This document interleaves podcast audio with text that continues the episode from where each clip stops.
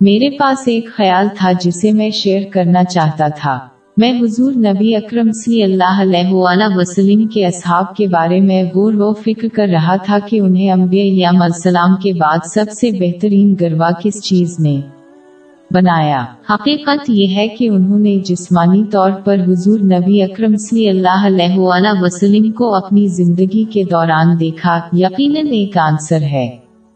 لیکن جو کوئی ان کی زندگی اور ان کے اعمال صالحہ کے بارے میں جانتا ہے، وہ سمجھتا ہے کہ ان کی برتری صرف اس منفرد عمل سے زیادہ کی وجہ سے ہے۔ ان کی فضیلت کی ایک بڑی وجہ صحابی عبداللہ بن عمر رضی اللہ عنہما سے متعلق ایک حدیث میں دکھائی گئی ہے جو کہ صحیح مسلم نمبر چھ، پانچ، ایک، پانچ میں موجود ہے۔ ابن عمر رضی اللہ عنہ وہ ایک بار صحرا میں اپنی سواری پر جا رہا تھا کہ ایک عراوی سے ملاقات ہوئی۔ ابن عمر رضی اللہ عنہ نے عرابی کو سلام کیا، اپنی پگڑی اس عراوی کے سر پر رکھی اور عرابی کو اپنی سواری پر سوار ہونے کی تاکید کی۔ ابن عمر رضی اللہ عنہ کو بتایا گیا کہ اس نے عرابی کو جو سلام کیا وہ اس سے زیادہ تھا کیونکہ عرابی اس بات سے خوش ہوتا کہ عظیم صحابی رسول محمد صلی اللہ علیہ وسلم نے اسے سلام کیا۔ اس کے باوجود ابن عمر رضی اللہ عنہ نے اس سے بہت آگے جا کر بدویوں کا بہت احترام کیا۔ ابن عمر رضی اللہ عنہ نے جواب دیا کہ میں نے ایسا صرف اس لیے کیا ہے کہ حضور نبی اکرم صلی اللہ علیہ وآلہ وسلم نے ایک مرتبہ نصیحت فرمائی تھی کہ ایک شخص اپنے والدین کی عزت کرنے کے بہترین طریقوں میں سے ایک اپنے والدین کے رشتہ داروں اور دوستوں کے ساتھ محبت اور احترام کا اظہار کرنا ہے۔ ابن عمر رضی اللہ عنہ نے مزید کہا کہ عرابی کے والد اپنے والد عمر بن خطاب رضی اللہ عنہ کے دوست تھے۔ یہ واقعہ صحابہ کرام رضی اللہ عنہم کی فضل پر دلالت کرتا ہے۔ وہ مکمل طور پر اسلام کی تعلیمات کے تابع تھے۔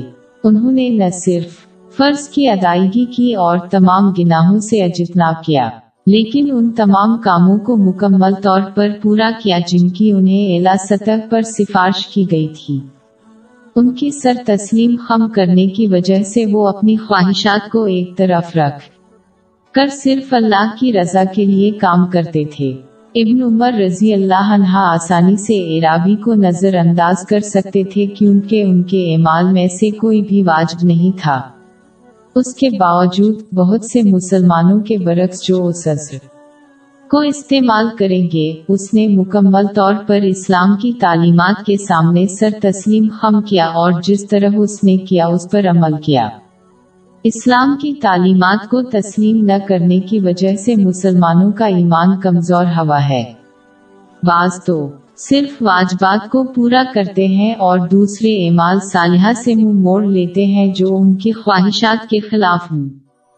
اور وہ دعویٰ کرتے ہیں کہ اعمال واجب نہیں ہے تمام مسلمانوں کی خواہش ہے کہ وہ آفرت میں حضور نبی اکرم صلی اللہ علیہ وآلہ وسلم اور آپ کے صحابہ کرام رضی اللہ عنہم پر ختم ہوں۔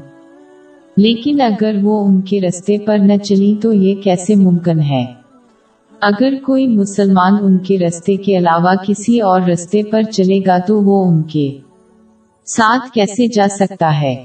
ان کے ساتھ ختم ہونے کے لیے ان کے رستے پر چلنا چاہیے۔